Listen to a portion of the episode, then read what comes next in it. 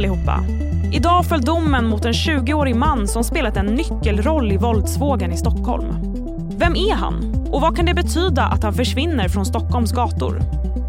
Vi vänder oss till Expressens krimreporter Kim Malmgren. Vi ska också prata om relationen mellan en svensk MMA-stjärna och en diktator. Och som vanligt de allra senaste rubrikerna. Du lyssnar på Läget, Expressens dagliga nyhetspodd med mig, Sally Sjöberg. Vi börjar med Haverikommissionens utredning om olyckan på Gröna Lund. Utredningen har nu två huvudspår. Och Det handlar dels om hur hjulen kunde slitas loss från attraktionen och varför människor ramlade ur. Men enligt John Alberg på myndigheten kan svaren komma att dröja. I just found, isn't that amazing? This totally wins my case, you know. Except it is like highly confidential, secret. Vi fortsätter att berätta om det här ljudklippet med Donald Trump som CNN får tag i. Ljudet ska ha spelats in under 2021 och här pratar ex-presidenten om hemliga dokument som han hanterat. This is off the record, but they presented me this. This was him. This was the Defense Department and him. We looked at some. This was him. This wasn't done by me. This was him. All sorts of stuff. It's pages long. Det var tidigare i juni som Trump åtalades för att ha förvarat hemligstämplade dokument i hans residens i Florida. Och Den här ljudupptagningen är en viktig del av bevismaterialet. Kanske var du en av dem som fick vänta på ersättning efter att ha fått ett flyg inställt under pandemin. Nu ska det bli bättre på den fronten och flygbolagen ska max ha 14 dagar på sig att betala ut ersättning. Det rapporterar TT. Det gäller flera online-resebyråer. Om de inte betalar tillbaka pengar ska resebolagen kunna ställas inför rätta. Nu ska vi prata om en uppmärksammad dom som föll idag. Hej, Ulf Kristersson här. På många sätt är det en mörk tid vi lever i. Men nu tar vi ett stort steg för att göra Sverige till en tryggare och säkrare plats. Sverige är nu medlem i Nato. En för alla, alla för en. Vi är specialister på det vi gör, precis som du. Därför försäkrar vi på Swedea bara småföretag, som ditt. För oss är små företag alltid större än stora och vår företagsförsäkring anpassar sig helt efter firmans förutsättningar. Gå in på swedea.se företag och jämför själv.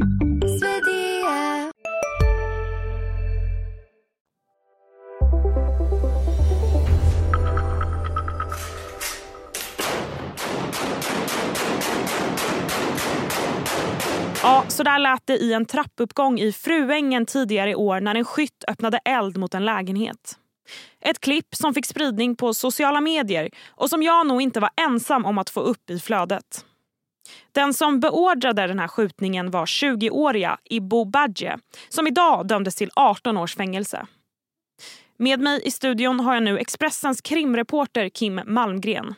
Ja, Kim, domen blev 18 år. Hur väntat var det? 18 års fängelse var det som eh, de tre åklagarna yrkade på.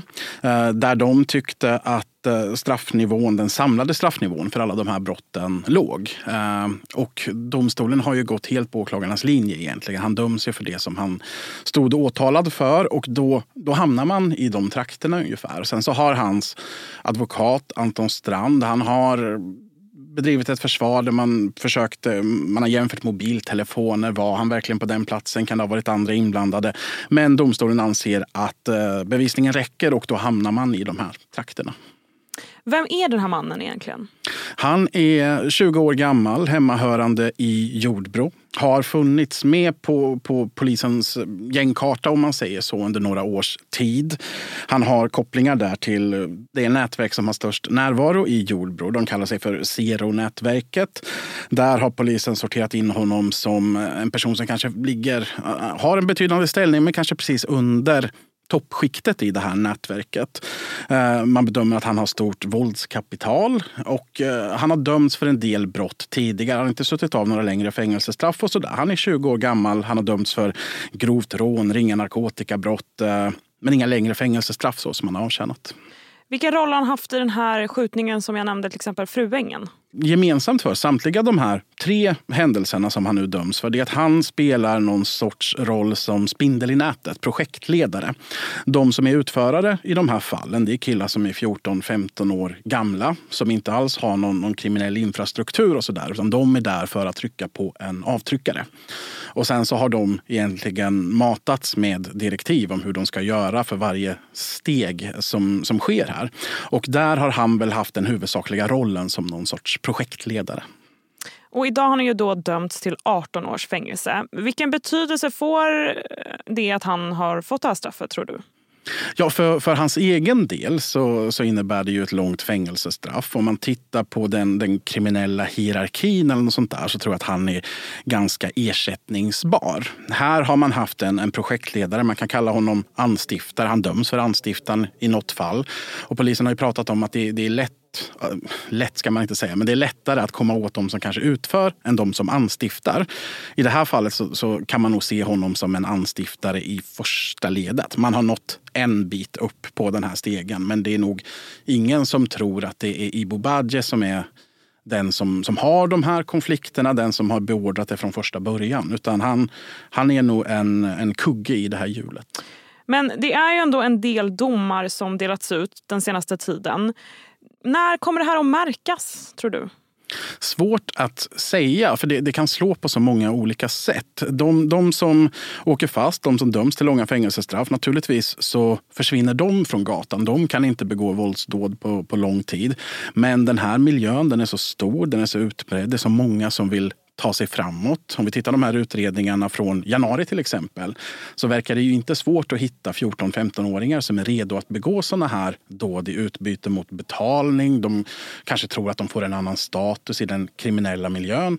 Och det här är årets 15-åringar. Nästa år så får vi en ny uppsättning 15-åringar och det är där man måste bryta den, den utvecklingen. Att, in, att, inte är så, att steget inte upplevs så kort för de här 15-åringarna att ta tag i ett vapen och utföra den här typen av dåd. Sen så, vi har ju flera omgångar rapporterat om huvudpersoner i den här konflikten och de sitter ju inte frihetsberövade. Tack så mycket Kim. Tack. Nu blir det fler nyheter. Idag inleds Almedalsveckan i Visby. I år är det större fokus på säkerhet på grund av mordet på psykiatrisamordnaren Ingmarie Wieselgren i fjol. Men på en pressträff poängterade Säpo att det inte finns något konkret hot mot evenemanget i år. Hej, Synoptik här. Hos oss får du hjälp med att ta hand om din ögonhälsa. Med vår synundersökning kan vi upptäcka både synförändringar och tecken på vanliga ögonsjukdomar. Boka tid på synoptik.se.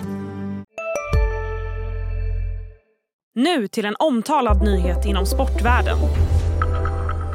Finns kungen i Sverige, eller hur? Om kungen säger till mig, kan du komma och käka med mig? Så kommer jag göra. Ja, så där lät det när Expressens reporter Carl Bolinder träffade den svenska MMA-stjärnan Shamsat Chimaev. Det här är första gången som Chimaev kommenterar relationen till Tjetjeniens diktator Ramzan Kadyrov som har nära band till Vladimir Putin. Och jag har ringt upp Carl Bolinder nu. Carl, om du först och främst vill påminna mig om vilka de här två personerna är. Ja, eh, Khamzat Chimaev är ju en svensk MMA-stjärna. En av världens största eh, stjärnor i eh, den stora MMA-tävlingen UFC. Eh, han kommer ursprungligen från Ryssland och Tjetjenien eh, men eh, flyttade till Sverige som 17-åring för drygt 10 år sedan. Så han tävlar för Sverige i UFC och är som sagt en av världens största stjärnor. Och Kadyrov är ju då Tjetjeniens eh, president, diktator i den ryska delrepubliken. De tillhör ju eh, fortfarande Ryssland. Ehm, Kadyrov har blivit anklagad många gånger för att bryta mot de mänskliga rättigheterna och har starka kopplingar till Putin, har bistått i eh, kriget med, med krigstrupper och liknande och har ju därför också kallats för Vladimir Putins attackhund för att han finns vid hans sida i krig och sådär. Hur ser deras relation ut? Ja, Khamzat Chimaev har ju varit eh, ganska flitig på sociala medier och delat bilder på Kadyrov. Eh, de har mötts och tagit bilder på varandra.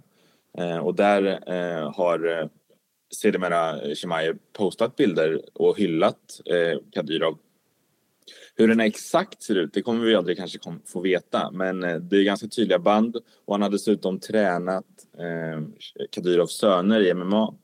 Så att eh, relationen, exakt hur den ser ut, det kommer vi kanske aldrig få veta, men eh, den, den finns väldigt tydligt där och, och Shemaya har även eh, Ramzan Kadyrovs smeknamn på eh, sin bil här i Sverige.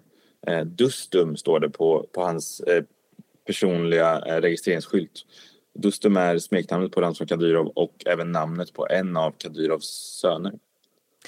Och Shimaev har ju aldrig tidigare kommenterat den här relationen förrän nu när du träffade honom på ett gaming-event. Vi kan ju lyssna hur det lät. Han är president i mitt land och om jag åker till USA, presidenten kallar mig dit, så då ska jag gå dit också och käka med honom. Hur ser du på att han har anklagats för att bryta mot mänskliga rättigheter och hans kopplingar till Putin och sådär? Hur ser du på dem? Jag är en idrottare. Okej, och du har fått kritik för att du har... Vill, vill du avbryta intervjun? Vadå? Tack. Vill du avbryta intervjun? Tack. Tack så mycket för intervjun.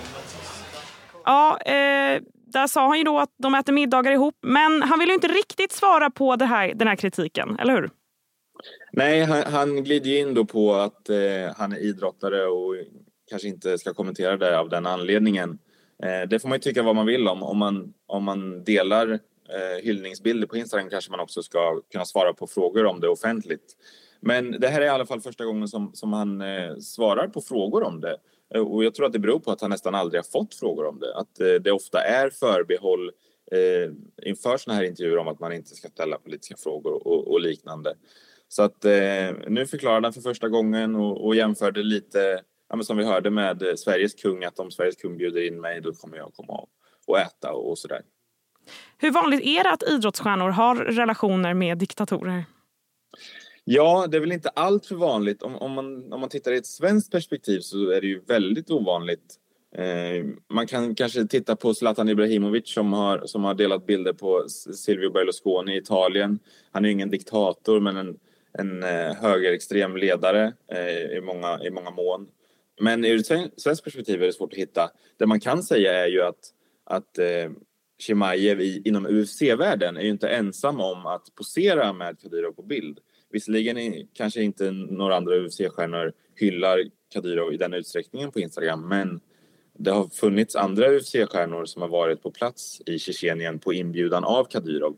Eh, Kadyrov är ju väldigt, väldigt MMA-intresserad, eh, driver en egen träningsanläggning och sådär. Det är ju liksom en del av sportswashing kan man säga, det numera kända begreppet.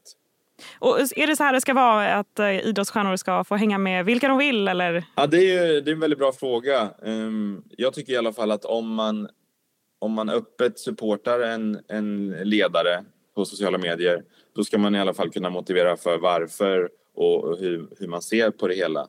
Ehm, det är klart att man alltid kan, som Shimai i det här fallet, säga att jag är en idrottare. Ja, men om du är en idrottare, varför publicerade du då massa bilder på, på politiska ledare då i sådana fall. Det är ju som att man, ger man sig in i leken får man leken tåla kanske lite. Vi får se om man utvecklar det svaret någon annan gång. Tack snälla Karl. Tack. Det var allt för idag. Glöm inte att följa läget i din podcastapp så att du inte missar några avsnitt. Vi hörs redan imorgon igen. Tack för att ni har lyssnat. Du har lyssnat på en podcast från Expressen. Ansvarig utgivare Klas Granström.